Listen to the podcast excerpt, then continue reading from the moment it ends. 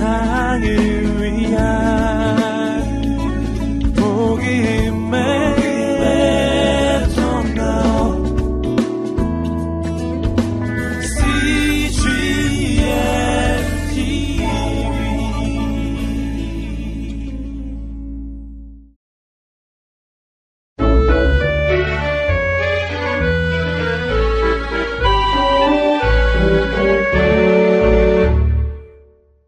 29일 사사기 6장부터 7장 말씀입니다.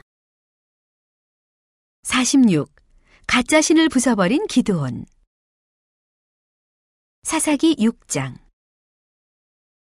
두보라가 이스라엘 사람들을 도와주는 동안 이스라엘 사람들은 걱정 없이 편안하게 살았단다. 모두 하나님 말씀을 잘 들었지. 세월이 흘러 두보라는 나이가 많아 결국 세상을 떠나게 되었어. 그러자 모든 일은 다시 엉망진창이 돼버리고 말았지. 이스라엘 민족은 하나님을 완전히 잊어버렸단다. 다시 우상 앞에 절을 하고 우상을 섬겼어. 사람이 만든 바알 우상 앞에 절을 했어. 바알 우상이 자기들을 보살펴 준다고 믿으면서 말이야. 자꾸만 하나님을 잊어버리는 이스라엘 민족을 어떻게 하면 좋을까? 절대로 하나님을 잊으면 안 된다는 것을 어떻게 가르쳐 주지? 하나님께서는 이번에도 이스라엘 민족을 괴롭힐 나쁜 사람들을 이스라엘에 보내셨어. 이번에는 무시무시한 강도떼들을 보내셨단다? 이 강도들은 여러 명이 무리를 지어 이스라엘 땅에 나타났어. 그리고 이스라엘 사람들이 가진 것을 모두 빼앗아갔지. 양과 소를 가리지 않고 다 빼앗아갔어. 들판에서 자라는 곡식까지 짓밟아 다 망쳐놓았단다? 하지만 이스라엘 사람들은 강도 때와 싸워 그들을 쫓아낼 수 없었어. 하나님께서 이스라엘 사람들을 도와주시지 않으셨거든. 그냥 이 강도 때가 무서워 벌벌 떨고만 있었단다. 이스라엘 사람들이 얼마나 힘들게 살았을지 상상이 가니? 사람들은 점점 가난해졌고 먹을 것도 금방 바닥났지. 사람들은 바알 우상에게 도와달라고 기도했단다. 그러나 아무 일도 일어나지 않았어. 왜냐하면 바알은 사람이 만든 돌덩어리일 뿐이니까. 그제야 이스라엘 사람들은 하나님을 다시 기억해냈단다. 오직 하나님만이 나쁜 강도들을 쫓아내고 자기들을 도와주실 수 있지. 이스라엘 사람들이 마침내 이 사실을 다시 기억해낸 거야. 이스라엘 민족은 다시 하나님께 기도했단다. 주님, 저희가 주님을 잊고 우상을 섬긴 것을 용서해 주세요. 제발 저희를 도와주세요. 하나님께서 이스라엘 민족을 용서하시고 다시 도와주실까? 그럼, 물론이지. 하나님은 이스라엘 민족의 기도를 들어주셨어. 지난번에 하나님께서는 이스라엘 민족을 도와주시려고 드보라라고 하는 여자를 선택하셨지. 이번에는 젊은 청년을 선택하셨어. 이 청년의 이름은 기도원이야. 어느 날 기도원이 아무도 모르게 곡식을 걷어들이고 있었어. 강도들이 나타나 곡식을 빼앗아 갈까봐 기도원의 마음은 아주 급했지. 기도원과 그의 부모님 집에는 양식이 거의 없었단다. 강도들이 다시 나타나기 전에 재빨리 곡식을 걷어들여야 했지. 곡식을 다 거둔 기도원은 사람들 눈에 잘 띄지 않는 비밀 장소에 숨어서 곡식 알갱이를 털었어. 털어낸 곡식 알갱이는 자루에 담았단다. 그리고 그 자루를 아무도 모르는 곳에 잘 숨겨두었어. 강도들이 곡식 자루를 찾아내지 못하길 바라면서 말이야. 기도원이 숨어서 곡식 거두는 일을 하고 있을 때 천사 한 명이 기도원 옆에 나타났단다. 그 천사는 하나님께서 보내신 천사였어. 천사가 기도원에게 말했지. 기도원, 하나님께서 강도들을 내쫓는 일을 할 사람으로 당신을 선택하셨습니다. 그 말에 기도원은 깜짝 놀랐어. 제가 그런 일을 어떻게 합니까? 게다가 저는 아직 나이도 어립니다. 기도원의 대답에 천사는 이렇게 말했단다. 기도원, 하나님께서 기도원을 도와주십니다. 그 말을 마치고 천사는 사라졌어. 그리고 그날 밤 하나님께서 기도원에게 직접 말씀하셨지. 내 아버지 집 옆에는 바알 형상과 바알을 위한 재단이 있다. 기도원아, 그 형상과 재단을 부수어라. 그리고 돌을 가져와 나를 위한 새 재단을 만들어라. 그 재단에서 나에게 제사를 드려라. 그래도 기도는 용기가 나지 않았어.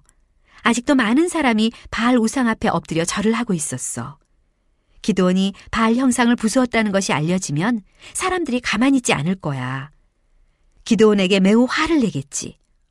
하지만 기도원은 하나님께서 말씀하셨으니 어쩔 도리가 없었단다.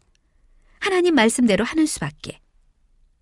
깜깜한 밤, 주위가 어두워 아무도 자기들을 볼 수 없을 때, 기도원은 친구 몇 명을 데리고 바알의 재단이 있는 곳으로 갔어. 그리고 바알 형상과 재단을 완전히 박살내버렸지. 기도원과 그의 친구들은 돌을 모아 하나님을 위한 새로운 재단도 쌓았단다. 그 재단 위에 재물을 올려놓고 하나님께 제사를 드렸어.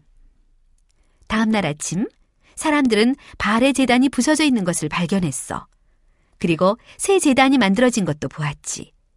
새 재단에는 하나님께 드리는 제물을 불에 태운 흔적이 있었어.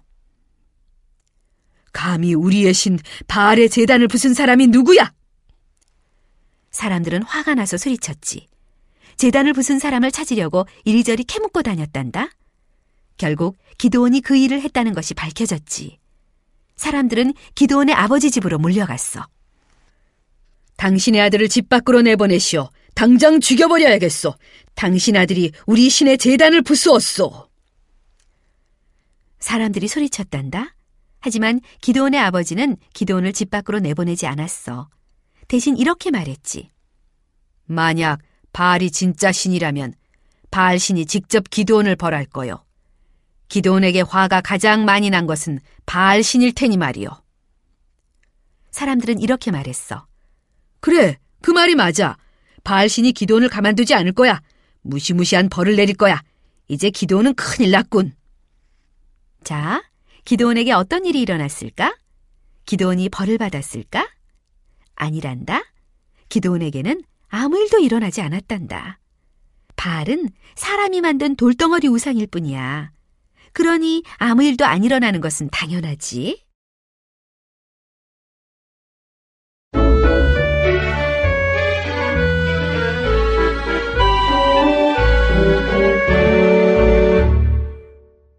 사십칠 사사 기드온 사사기 7장 기드온은 바알의 형상과 재단을 부순 후 다음 일을 해야 했어. 다음 일이 뭐냐고? 강도들을 내쫓는 일이었지.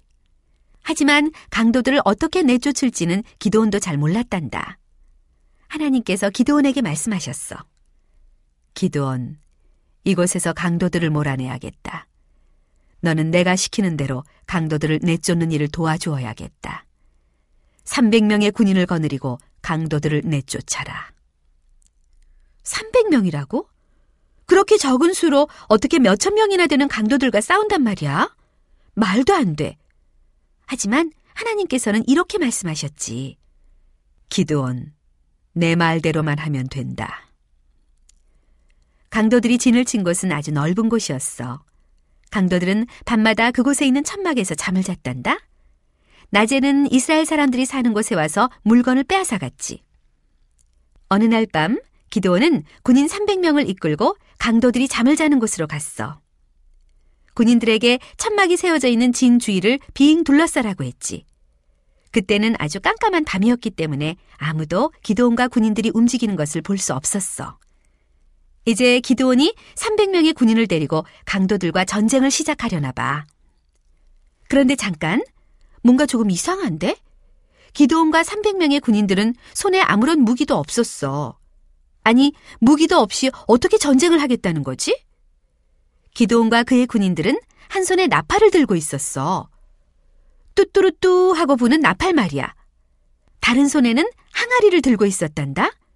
항아리 속에는 불이 붙은 횃불이 들어 있었지.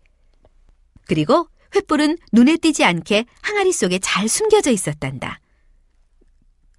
전쟁 준비치고는 참 이상하지?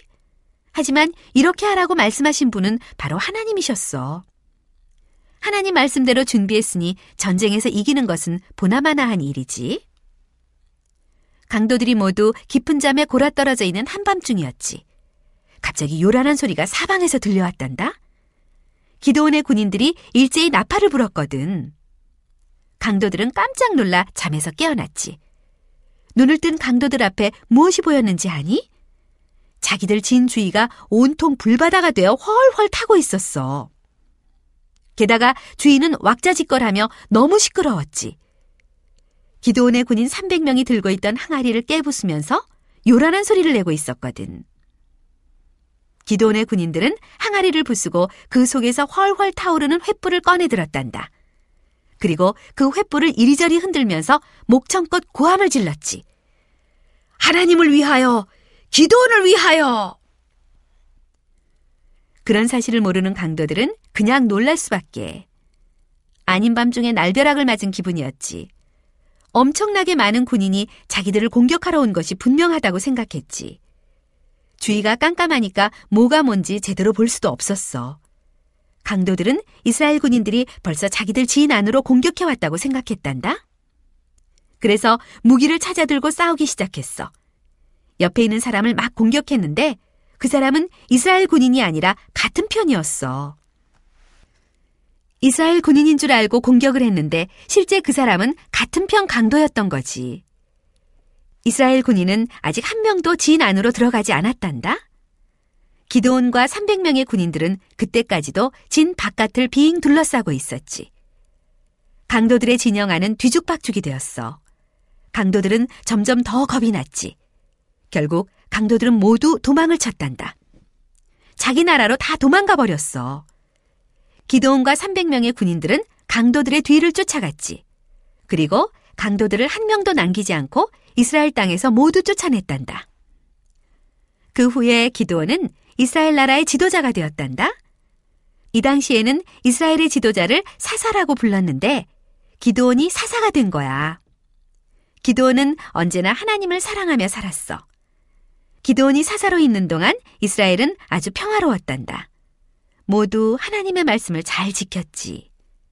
하지만 기도원이 늙어 세상을 떠나자 이스라엘 사람들은 다시 나쁜 길을 선택했단다. 하나님을 잊고 옛날처럼 우상 앞에 절을 하며 우상을 섬겼단다.